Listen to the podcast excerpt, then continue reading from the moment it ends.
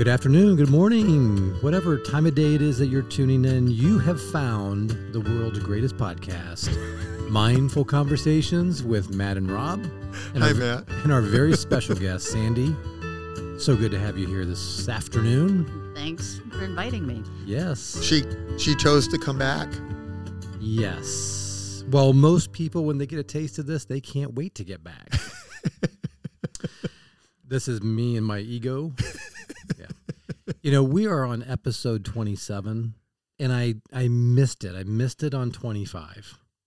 My favorite movie is The Secret Life of Walter Mitty, Yes. Ben Stiller.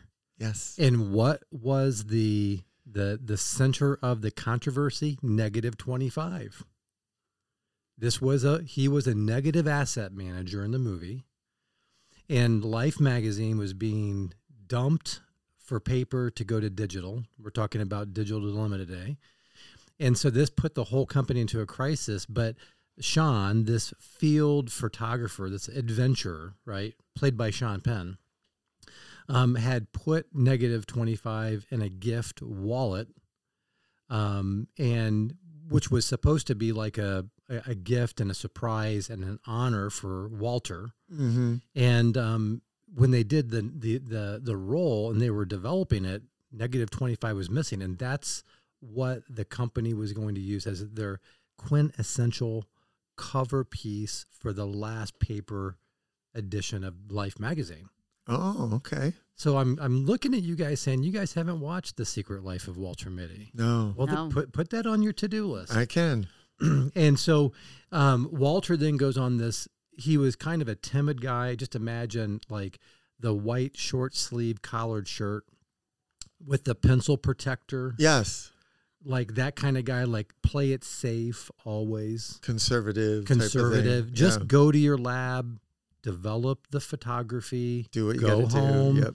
and just keep doing the same thing over again. So he got the the beauty of the message of this movie is he gets taken away from like this digital like concrete structure and ended up going on these world adventures to try to locate um, negative 25 Ah. and that's why i missed episode 25 because it's my favorite i think one of my one of my best friends bubbles you know matt Mhm. ibe he gave Oh, he gave me the wallet that sean gave walter nice. I literally have it. It's it's just fantastic. So that's just a little peek. And um, I left my phone at home today, and I was driving, and I didn't care. nice. You know, as we talk about digital consumption and dig- digital like um, addiction or dependency, I was really tested. Like, how big of a claw did that have on me? yeah. And I said, ah, I was like 15 minutes away from home and I could easily have gone back, but like, why do I need it? I'm fine. I've got like my computer. I can text if I need to. Um, but I was proud of myself. Nice job. I, I passed a little test. Well, good. So if you are tuning into this episode, um, we this is part two of the digital dilemma, the idea that we are wanting to pay attention to how digital consumption is affecting us individually, culturally, and really as a globe, with the developments of the the war in um, Russia against the Ukraine. Social media has played a big part of that, but we talked last time about the the documentary called "The Social Media Dilemma" on Netflix, and um, today we're going to continue that conversation. But what did we talk about in part one? What were the takeaways from the two of you um, that you found interesting, or that you would you would want to bring back? I I think that um, one of the takeaways for me was just the prevalence of it. You know, as we talked about it and the history of it, it was like, oh, this thing is emerging quicker and at a faster pace. It's bigger than what it initially looked like back in the day, right? Mm-hmm. So you don't always you don't you're not always aware of the unintended consequences of something and that's kind of what I was looking at the the uh, you know the way that technology is re-engineering relationships and culture and information. Yes. Mm-hmm. I think it was also interesting for me to. I have a little bit fewer more years to look back on than either of you two do, but um, just looking at my childhood and young adult years, which were totally media free, and just thinking about the effect on today's youth and society that know nothing else other than social media, digital technology, um, everything at their fingertips. So Mhm. it's uh, it is a big, it's a different world. It is a different world. There is a, a comment made regarding the uh, the rapid um, advancement of technology regarding the microprocessor in the in the documentary that I mentioned, and they showed a graph, like how quickly it it it continued to exponentially grow, right? And um, over a very short period of time. Mm-hmm. I mean, the automobile, right? That has evolved over time slowly, right? And Yeah. now, now we're obviously the, the evolution of transportation. Electric cars are, are now the primary big selling point. You see that on TV for sales pitches and things like that. I think there's some government regulations by 2025. You know, you got to have a certain number of your manufacturing going electric. So we live in a world of expansive technology advancement. Yeah. And and we those of us who were part of this this system prior to really all of that and now fully in it. Like my father-in-law, 84 years old, I'm his IT guy. And we just moved him from an iPhone 6 to an iPhone 13 Okay. and and we had to because his apps are no longer updating because Apple's not supporting the operating system. Right. And so I get him into an iPhone 13 and you know thankfully Apple's pretty much the same no matter what you get, but there's a learning curve. And here he is just, you know, we're trying to figure out some of the little nuances, but he's finding himself how do I keep up with this? And he's one of the guys that uses emojis when he texts, which I think is pretty cool That is cool. for an 84 year old. Yeah, he texts. He texts, Mm. yep. And uh, so we're talking about um, today, we're talking about the consequences of the use of digital technology. So let's go ahead and open up that part of our conversation. Children, adolescents, adults, you know, relationships. Let's talk about that. What comes to mind when we think of the consequences? On the Go ahead. on the on the positive side, it would be access to information and processing information at a speed to to your point earlier that was not possible like when your father-in-law was a kid or a young man Mm-hmm. and so on the positive side, that information acquisition, I also think there's an there's a potential upside in terms of I can now connect with my friends in various parts of the world Mhm. And I can see them on Zoom or talk to them on phone or text or what what have you. So there's that as a positive piece. On the negative side, I think it's creating social isolation and addiction. It's it's it's the brain doesn't make good distinctions in terms of dopamine rush and high and um, the way it processes that feel good experience and that that creates you know on a broken planet not everything can be a feel good experience or ought to be Mm-hmm. I also think it's been a few years since I've spent much time in restaurants, but um, going out to restaurants and seeing families sitting around the table and everybody looking at their individual device. Um, just very little interaction. Physically, they're there. But I guess, as Rob said, it's creating isolation. You're not, you know, at a time when you're supposed to be having fun and social and comparing what you're ordering. Everybody's sitting there looking at a little screen. Um, so I, I think that's having a big impact on society, families, um, many of our institutions. Mm-hmm. Mm-hmm.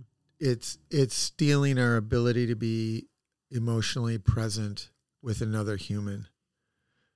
It- like Sandy just referenced, you know, I, what are you getting? What are you hungry for? What are you ordering? There was a dialogue as the people were out to dinner. Now I just check my phone.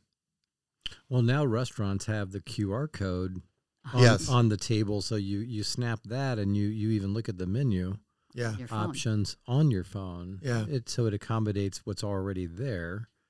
So pre-recording, we started to have, as always, some inspirational dialogue about things like relationship development, um, attachment concepts, the brain. I like how Rob you've described that as being the connection and the protection of the person um, dealing with conflict, problem solving, and relating all of this to maturity. So, how, and Sandy, you said something regarding the reality of the concern of what this could mean in the future. Well, I think it starts even with infancy. I mean, um, parents will come in with their colicky baby. I mean, there's babies who are difficult to soothe, it's important for infants to learn strategies to self soothe, whether that's sucking on fingers or being snuggled. Um, but now, even with infants, parents are putting a screen in front of the kids and distracting them with a video. So I think um, it starts very early on, but then going forward, these kids are not developing strategies to self soothe, to problem solve. Um, what do I do if I have a bad day? I just go home and I blast it on social media and I get my support from my 5,000 closest friends, Mm-hmm. as opposed to talking with somebody who um, maybe offer be able to offer them some support and help them get through a difficult period of time. So I think um, children, teens, young adults are are losing a skill as far as um, developing resiliency. Mm-hmm. Um, it, it's they live from crisis to crisis uh, and just don't know how to move from one to another. And I think that's rooted in social media. When you mentioned attachment, Sandy, I saw some research that um, would indicate that the attachment style and that stat- attachment theory of um, Ainsworth and, and Bowlby uh, is developed within the first 12 months of life. So if you're throwing a screen in front of a, a kid to kind of be your babysitter or provide soothing, you're from the get go, you're starting them off in a way that isn't going to be in the best interest of that child. Right. That's amazing. And the American Academy of Pediatrics and other professional groups, you know, basically say, you know, some people try to say no screens before the age of three. Um, now I think they say before the age of two, but I think that's the minority of children nowadays. Oh yeah, I would think so. You know, the uh, baby Einstein and, you know, all of these things that are going to make my child smarter. Well, there's a lot of things with interacting with people that they're missing out on. Human, going back to human connection, human relating. The brain was was designed for connection. In your in your point, protection. Um, I think of you know 2D versus 3D or 4D. You know the whole experience. Like I can be with you, I can be present with you, I can see you, I can distinguish all of the features about you. yeah. I can I can reach out and touch you. hmm Um, I can hear you. I can so the experience of in person. I'm just curious what that does to human development when I get to be able to experience without any distraction the person I'm with. Well, from my vantage point, it teaches emotional presence. It's intimacy. You're using that 4D experience, if you will, to connect. And it's authentic intimacy, not pseudo intimacy. So, to Sandy's point about the development, I would I, I look at that and I'm saying, oh, I'm transposing that in my mind, thinking, oh, these young kids are not going to know how to connect or engage or their development will be compromised because they need that skin to skin touch. Right? It's it's like Absolutely. hmm I mean, even they're doing that now at, at birth, aren't they? It's like you don't have a T-shirt or something between a mom and a daughter, or a, you know, a mom and a son, or a dad, and it's like skin, Skin to to skin. skin. They're encouraging that, and so to your point, for me, looking at that, I'm thinking, oh, there's a whole list of potential issues that can occur when we do not know how to connect to each other, Mhm. and that's what we're seeing. Mhm. I've often said that the woods are the tuning fork for my soul, Yeah, right? And so yesterday, after a long week, just a debilitating week of just over busyness, I shared that with you earlier. Um, I did have, I was afforded a couple hours to go into the woods at Fort Custer, although it was a little bit sloppy. And Odin, my golden retriever, was black on the bottom, golden on top. It was really, it was really muddy, but I I could just tell how I was experiencing the 4D, 3D Yeah. experience of the trees, the smell. All my senses were being utilized, and I could feel life coming back to me. I, That's- l- I literally through the hike could feel life. Got to see deer. Got to see my dog chase the deer. Um, I got to smell the warm air. I got to take off my coat because it was too warm. How crazy was that? nice. And I got to be present with all of that, and that brought life back to me. It's like the world I live in steals, but the world that God has given me gives back. And wouldn't that be a good metaphor for what's happening in a, a, in a from a developmental perspective too, Sandy? It's like, you know, those experiences are critical for brain formation. Correct? Absolutely. So maybe what you're saying is to, uh, I guess, at 56, my brain is still developing. the idea of neuroplasticity, right? Yeah. I'm continuing to Yeah. be redeveloped and created over and over again. Like I've got to. I'm just going to say this. This is true for me. I'm not suggesting I'm an authority on this, but digital usage does not make me better. Yeah.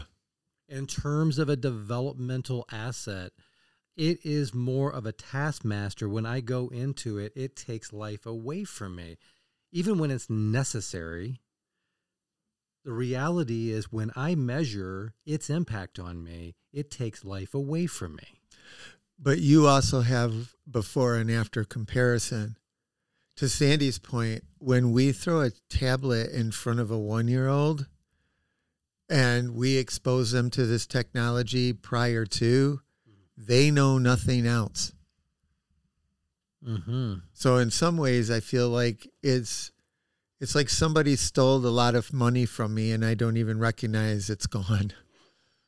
Are you suggest I'm going to push back a little bit? Are you suggesting that the God intended means for authentic development, whatever that is, if the child is exposed primarily to digital, that they'll find some form of life in that? I'm not suggesting that it won't have dependency, but will it produce life for them? And I guess that's subjective, what life is. Yeah, I do realize that I am imposing my own value on what life is. I like the fact that you're pushing back, but uh, it, I what pops into my mind is this: it creates it creates a pseudo existence. Yes. right it's it's not what you described walking through the woods is touchable feelable it's observable it's it's real. It's in the moment. It's authentic right? But technology creates a pseudo. I'm not really i'm not there personally with sandy when she's you know in central america and i'm zooming her in Kalamazoo. That and so but it does help us to maintain a connection of sorts. So it's it's not all negative, but I'm thinking to what she was saying, when you throw that tablet in front of a child early in their development, I think it would be unrealistic to think that it's somehow not going to affect their development. For sure. Well, And- I, it it impacts on that relationship because a parent child is a two way street. So, you know, parents learn their children when they cry or, you know, when they seem frustrated. They kind of go through, you know, what's going on and try and solve that and help the child get through a rough spot in a day or in their life. And nowadays it's just, oh, well, it's just much easier to turn on their favorite video and let them watch that as opposed to dealing with whatever their frustration or issues may be. Pause, pause, pause, pause. So the parent is dealing with dilemma, Absolutely. possi- possibly due to their own digital dilemma. Mm-hmm. and their child who has a need, an authentic human need, is too much for the parent to deal with. Place the child in front of the tablet. So I can go back to the pseudo means to satisfy my dilemma, digital. Wow, that sounds like a recipe for disaster. Well, Well- sorry for painting the dooms, you know, day kind of image here, but if we're talking in a moment, we're going to talk about addiction and dependency. If that's happening and it's affecting human development, Well, I don't know if we're talking about doom and gloom or we're just being honest. I mean, I don't know about you guys, but the research that I look at is suggesting, and some of the neuroscientists that are studying these phenomenons, they don't know where it's going to go, but I don't think they believe it's going to end well. yeah, I mean, as we talked about last time with the documentary on Netflix, those that worked in the companies to develop the algorithms and the software and the protocol are all saying, ah, we realize now this is not good. Yeah. Sandy, you had some data. You've got a notebook full of writing. I do not want to miss. No, Not I on my need- computer. right. It is literally a notebook. Like I can touch it. It's like paper. It's got handwriting. my favorite pen. She's a doctor, so I can't read any of it. But yeah, what are some of the things that you know, as you have written some notes down, um, fit in this part of our conversation? Um, you know, I think the incredible rise of um, mental health concerns, especially among children and youth, um, has skyrocketed with the advent of technology. Um, there are graphs that will show uh, suicide rates that have, if you go from the year 2000 to 2010, compared that to 2010 to 2020, um, rates have increased about 125%, so more than doubled. And if you look at that, there are graphs that show spikes every time a new social media platform has been developed. Now, it's difficult to say if that's cause and effect, but um, it's hard to argue um, as we see relationships crumbling, um, seeing the incredible need um, here at the center, the number of people looking for care, that um, there seems to be some sort of a correlation. Mm. I'm looking at the graph that you shared with Rob and I, and it's a graph that, as you stated, went from 2000 to 2017. And as I look at it, there's actually a decline in suicidality, but from 2000 to just before 2005. And that's when MySpace, which was before my time, um, came on board. And then there was a steep spike, um, a little bit of regression after that. And then Facebook in roughly 2009, 8, 9. And then Twitter, 2010, you know, the advent, the continued work of smartphone development by 2012 and then you know instagram 2014 15 snapchat 2016 this graph folks that i'm looking at isn't a slight increase it's an exponential increase over time. In a very short period of time. And like you said sandy this is not we can't say it's causal cause and effect but it is certainly convincing my eyebrows to say there's something up here. And um, we are on a runaway train in one respect. Meaning if you watch the polar express which is rob and my favorite Yep. christmas movie there's a scene where the kids get on a runaway boxcar. Yes. And thank God they lived. Every time I watch it, they live. I know it. So you watch it over and over again. It's I so do. nerve wracking. It's very. hey, next year let's get matching pajamas That's right. and popcorn, and we'll watch it together. Um. So, Sandy, when we talk about kids, you know, you're a pediatrician. You you understand the science of the brain development and the mental health crisis that you mentioned. Um, how do we now understand addiction? Let's talk about addiction now. The brain and addiction, the cycle that gets conditioned to become it, it needs this fix, if you will. Can you speak to that?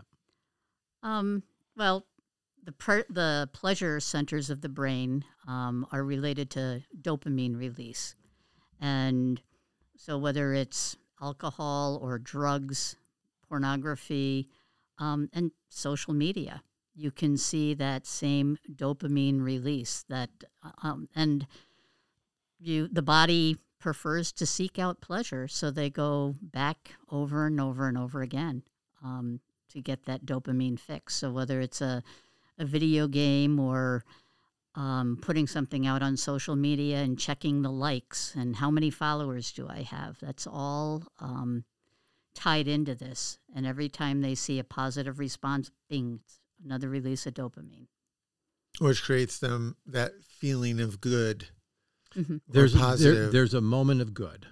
oh yeah. A feeling good. A feeling good. Yeah, I heard it in the documentary and some things I've read. It's like going to the slot machine, pulling the lever, hoping to get something, Yes. right? For me, I've been measuring my addictive personality with my phone use since we met last time. Mm-hmm. There's no question I have, I'm driving, and you're not supposed to drive and text, Right. but I pick up my phone to look at what's coming in. Yeah. And I have been now challenging myself, put the mm. phone down. In fact, today, since I forgot my phone, why don't I just put it in my backpack and just leave it there while I'm driving? Yeah. But noticing that addictive nature that's already been created in me, that's not helping me. No. So there's different models out there, but you start with the emotional trigger, which goes to cravings, which leads to some ritual behavior. This is all connected, as Sandy's point, to the reward system in the brain. You use, then generally in in most addictive cycles, there's a feeling of guilt or shame, which then has to be somehow addressed. Right, that negative feeling dopamine is a good solution for that negative feeling.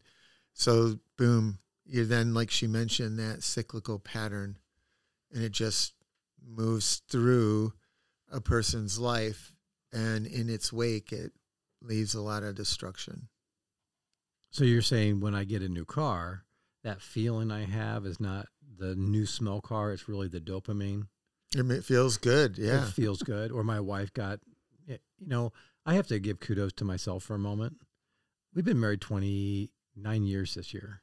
Nice. And I got her a birthday present. And I usually buy her clothes. Can you buy Sandy clothes that fit her perfectly like the first time? I have in the past, but I don't know that I could today. I am like batting a thousand in the last three, five years. oh, that's nice. Like I kudos to me. the other question, though, is I'm not sure Sandy would want me to pick out her clothes. Exactly. so that's not a suggestion. no. But but really, this is across the board, not just digital media. This is all across the board where this dopamine, the brain is being conditioned to feel good, Yeah. right? Well, to Sandy's point, it works. The brain works the same way, whether it's a chemical addiction or a process addiction. Mhm. So the brain doesn't make good distinctions emotionally. Right. Okay, so go back to one of my earlier points. If I go to the woods and that causes a, a good redemptive experience, that was, for me, that's highly valuable. My body experiences life. Maybe dopamine's part of that. Probably, is. Probably mm-hmm. is. But the pseudo pleasure that comes from media is not there for me. No. And so let's go back to Sandy's point. Kids are growing up on the pseudo intimacy, or let's use attachment theory. It's a pseudo attachment to something that's not real and you're saying no this is what you need to attach to. And the question is is it safe? Is it secure? And do they learn it? Do they learn that the addictive agent is safe and secure? I mean is it like a learned behavior?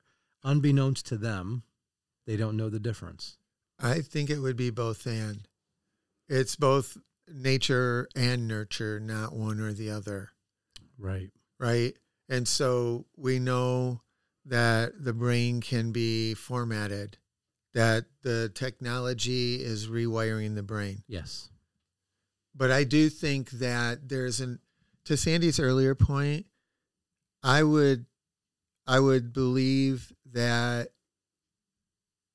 the social dilemma, this the engagement, the iPad that's sitting in front of the kid does create an illusion and you know, whether they're aware of it or not, that is begins over time to be a replacement for the real thing. And and the reason I would say that is because that's what we're seeing at the center. Both children, teens, and adults do not know how to connect to another person. That's really sad. there it is i mean it's always Yeah. going to come back to human connection Yeah. hmm it's always going to come back to human connection So not only do I, but see, it's changing, it's rewiring. So the technology, if we stay with our language, is creates this pseudo intimacy. So what I see happening is that I prefer that over real contact. That's what I was saying earlier. Yep. It becomes learned, adapted, and it becomes your reality. So you've lost the grounding, authentic measure of what is actually true. Yeah.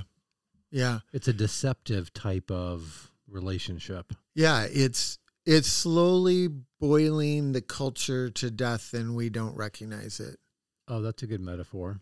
That's It's- delightful. Is it kind of like the frog you mean in Yeah. boiling water? Yeah. Yeah.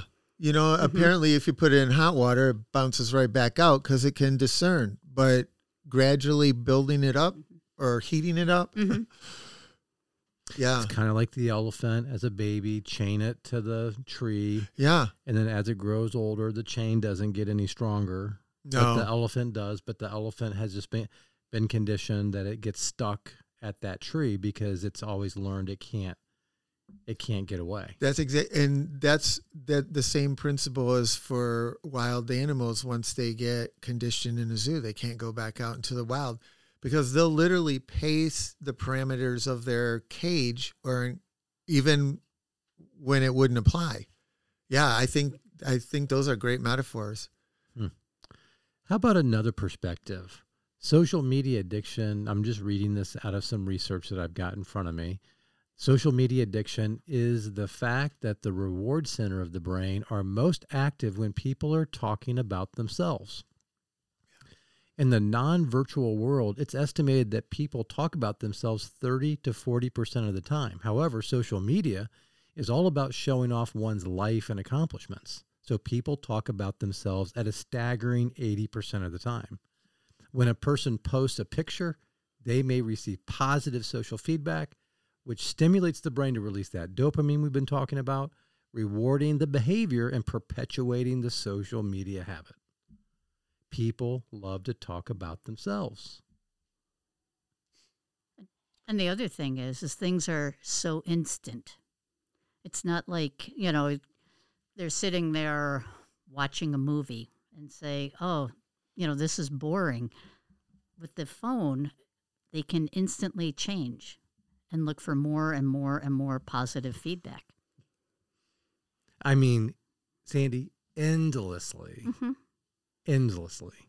which then which then potentially affects our ability to delay gratification which is necessary for safe relationships self-control it affects our ability to deal with pain or pain management which is both physical and emotional relational whatever so there's a number of potential um, negative effects to this to your point it's instantaneous. So I'm constantly, you know, whenever I push the button, I get a hit of dopamine. Right. When I push the button, I get a hit of dopamine. And now I'm pushing the button a lot. According to your what you just read, that's that's mind-boggling. It's oh parent conditioning, right? We just keep conditioning the system which reinforces the behavior. The brain always asks for the behavior that gives it what it wants, not being able to distinguish what is real or imagined. It just knows it feels good. Yeah. So I think what we're saying is you are using something that's illegitimate because it's not giving you something that really is good. The brain can't distinguish that. Yeah. And if you mismanage if you mismanage that and you don't somehow find a way to um, contain it or police yourself, then you're getting a steady diet and that constant hit of dopamine at some point in time you no longer control it, it controls you. That high controls you. Wow. Cocaine, pornography, alcohol, shopping, whatever, if it has a hold of you. So, therefore, we say something like, okay, do a test, abstain from something like in the Netflix documentary, the, the teenager boy um, takes a challenge from his mom. He's, she's going to pay for the broken screen if he can do without his phone for like I think it was four days, five days, six days, something like that. And he lasted like a significant amount of time, but eventually he gets hooked and and and breaks the covenant because he couldn't handle it. The question I think is, and this is what I've been doing as my own personal experience experiment, is I've been testing myself to see how dependent I am on it, and I'm just trying to be mindful. I, I just want to be. I want to learn you know, can I, for example, when I'm with my wife, make a suggestion? Hey, we're going to put our phones away, like off and away, and we're going to spend the next two hours together without any disruption. Um, let's just let's just see what happens, and then let's talk about it after we do it. Find out what we think about that. What did we notice? What did we like? What did we not like? Does that sound like a possible solution? Oh, definitely. It's a great experiment. Like in the movie, there were two, right? The boy was challenged when the mom took her daughter's phone away and locked it up. She broke okay. the case to get back into that phone within maybe minutes. maybe five minutes. Yes, she was out. She was left dinner at the table, broke the case, and and went up. All right. So we're going to close here because it's already there. We're already it just like evaporates. Time evaporates. but I want to devote our our next part, the the last and third part of this series, on what we are ending on. It's talking about this is here. There's nothing that's pushing this away. Hinging off the idea of maturity, mm-hmm. seeking intimacy and human relationship. How can we be more mindful? And how can we manage digital consumption in a way that helps us to be the healthiest version of ourselves we're going to talk about that next time. I'm interested. Okay. Sounds good. And um, as we finish our, our time together as always um, any closing thoughts